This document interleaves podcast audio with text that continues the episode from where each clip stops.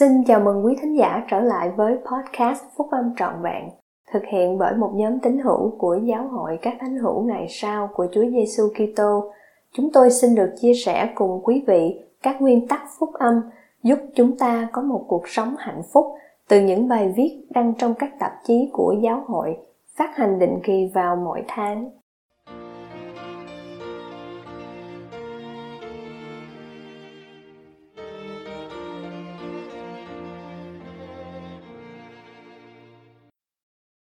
Sứ điệp của các vị lãnh đạo sáu vùng châu Á vào tháng 8 năm 2021. Họ đã lựa xây dựng nền tảng của chúng ta dựa trên đấng Kitô là một bài của anh cả John Getty thuộc nhóm túc số thầy 70. Khi chúng ta noi gương theo Chúa Giêsu Kitô qua những hành động về tình yêu thương và sự phục vụ, Thượng Đế ban cho chúng ta những phước lành.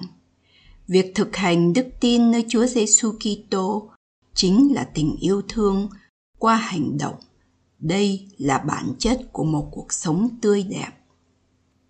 Tiên tri Helaman đã làm chứng rằng con phải xây dựng nền móng của mình trên đá của đấng cứu chuộc chúng ta, tức là đấng Kitô, vị nam tử của Thượng Đế là một nền móng vững chắc, là một nền móng mà nếu loài người xây dựng trên đó, họ sẽ không thể nào đổ ngã được.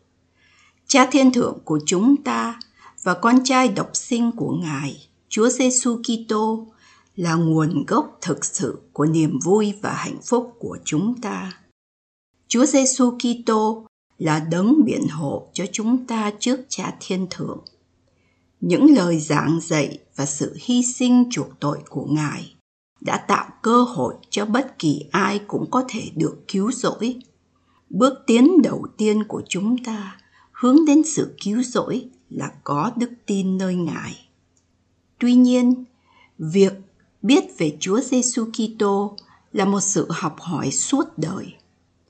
Việc tin cậy thượng đế và tiến bước trong cuộc sống bất chấp tất cả những thử thách chúng ta đối mặt là dấu hiệu của một môn đồ trung tín. Khi chúng ta cố gắng tuân theo những lời giảng dạy của Đấng Kitô và tuân giữ các lệnh truyền của Thượng Đế, cuối cùng chúng ta sẽ định hình những suy nghĩ, hành động và tâm hồn của mình để trở nên giống như Ngài.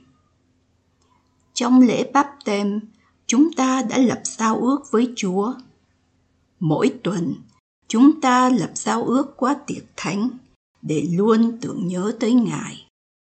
Điều này rất quan trọng để cho chúng ta có thể luôn có thánh linh của Ngài đồng hành cùng chúng ta trong tất cả mọi việc chúng ta làm để hướng dẫn các người vào những nẻo đường của sự khôn ngoan ngõ hầu các người được phước được thịnh vượng và được bảo tồn Đức tin chân thật là được tập trung vào và dựa vào Chúa Giêsu Kitô và luôn dẫn đến hành động.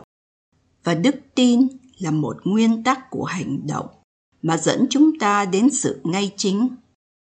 Sự ngay chính là nền tảng của sức mạnh thuộc linh qua đấng Kitô, vì các quyền năng trên trời chỉ có thể kiểm soát hay điều khiển được bởi các nguyên tắc ngay chính mà thôi.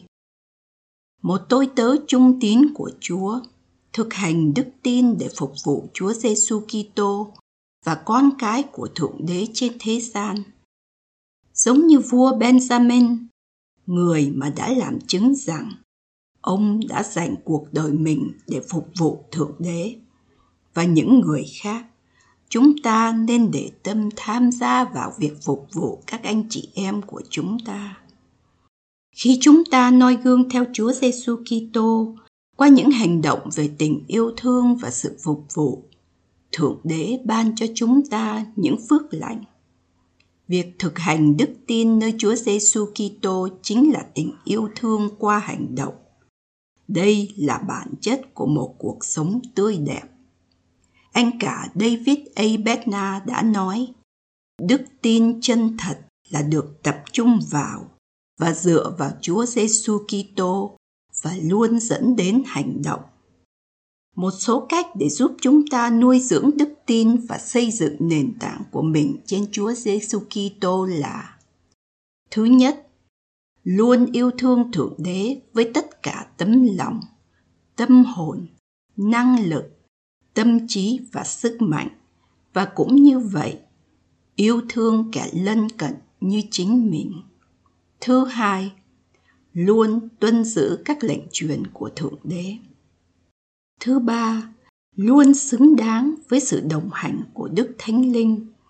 Chỉ thông qua Đức Thánh Linh, chúng ta mới có thể học được ý nghĩa thực sự của sự chuộc tội của Chúa Giêsu Kitô trong cuộc sống của chúng ta. Thứ tư, luôn học hỏi từ Thánh Thư, vì Thánh Thư làm chứng về Chúa Giêsu Kitô. Thứ năm, hãy luôn cầu nguyện tạ ơn Cha Thiên Thượng hàng ngày trong danh của Đấng Kitô. Thứ sáu, luôn nghe theo vị tiên tri tại thế, vì việc đó mang lại sự an toàn. Sứ đồ Phaolô đã làm chứng rằng mục đích của sự răng bảo ấy là sự yêu thương bởi lòng tinh sạch, lương tâm tốt và đức tin thật mà sanh ra. Vua Benjamin đã dạy rằng ông không bao giờ tìm kiếm vàng bạc hay bất kỳ của cải nào trên thế gian. Ông làm chứng rằng ông đã được Chúa gìn giữ và bảo tồn để phục vụ mọi người.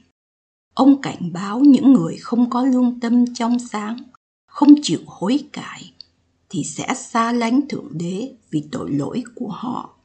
Còn những người ngay chính, yêu thương và phục vụ những người khác sẽ bước vào trạng thái đầy phước lành và hạnh phúc.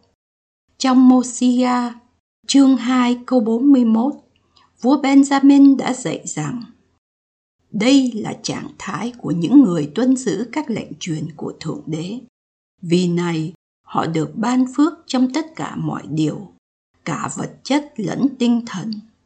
Ông cũng làm chứng trong đoạn sau của câu này rằng, tất cả những ai kiên trì đến cùng sẽ được thu nhận vào thiên thượng để nhờ đó họ có thể ở với thượng đế trong một trạng thái hạnh phúc bất tận khi suy ngẫm về thời thơ ấu của mình, tôi đã được dạy về sự có thực và thiên tính của thượng đế và rằng khi vâng lời ngài, thì ngài sẽ chắc chắn ban phước cho tôi. Tôi bày tỏ lòng cảm kích và biết ơn của mình đến tất cả những gia đình và cá nhân đang phục vụ thượng đế bằng cách làm việc không ngừng nghỉ để ban phước cho cuộc sống của những người khác. Hãy làm cho cuộc sống của chúng ta không còn chỗ cho sự hận thù và kiêu ngạo chúng ta phải khiêm nhường và vâng theo ước muốn của thượng đế. Sự kết nối thường xuyên và nhất quán với thượng đế giúp chúng ta làm được điều này. Chủ tịch elsa taft benson đã khuyên nhủ rằng, thử thách lớn nhất của cuộc đời là vâng lời thượng đế. Chúa phán rằng, chúng ta sẽ thử thách họ bằng phương tiện này để xem họ sẽ làm theo tất cả những gì chúa thượng đế của họ sẽ truyền lệnh cho họ chăng? Thử thách lớn nhất của cuộc đời là học biết ý muốn của chúa và rồi thực hiện điều đó. Lệnh truyền lớn của cuộc đời là yêu thương chúa. Tôi có một chứng ngôn về việc kết nối với thượng đế thông qua cầu nguyện. Khi tôi cầu nguyện, tôi cảm nhận được tình yêu thương và sự ấm áp của thượng đế. Khi còn nhỏ tôi đã học được rằng, hãy hội ý với chúa trong mọi việc làm của mình, và ngài sẽ hướng dẫn con đến điều thiện. Chỉ riêng sự cầu nguyện đã là câu trả lời cho rất nhiều câu hỏi. Khi chúng ta cầu xin lòng nhân từ, sự khiêm nhường và kêu cầu cho các gia đình của chúng ta, chống lại quyền lực của kẻ thù của chúng ta, chống lại quỷ dữ và cầu nguyện để hối cải tôi cầu xin chúa ban phước cho chúng ta với lòng vị tha và thuần khiết giáo vùng châu Á được ban phước bởi sự loan báo của một số đền thờ chúng tôi cầu nguyện cho tất cả mọi người để biết cảm nhận và có được tình yêu thương của Thượng Đế qua những ngôi đền thờ thánh này và các giáo lễ sẽ được thực hiện ở đó. Tôi làm chứng rằng Thượng Đế có thật và Chúa Giêsu Kitô là đấng cứu rỗi và đấng cứu chuộc của chúng ta.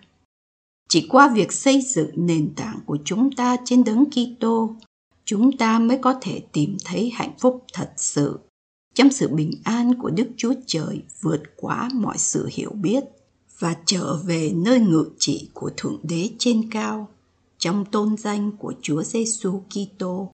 Amen.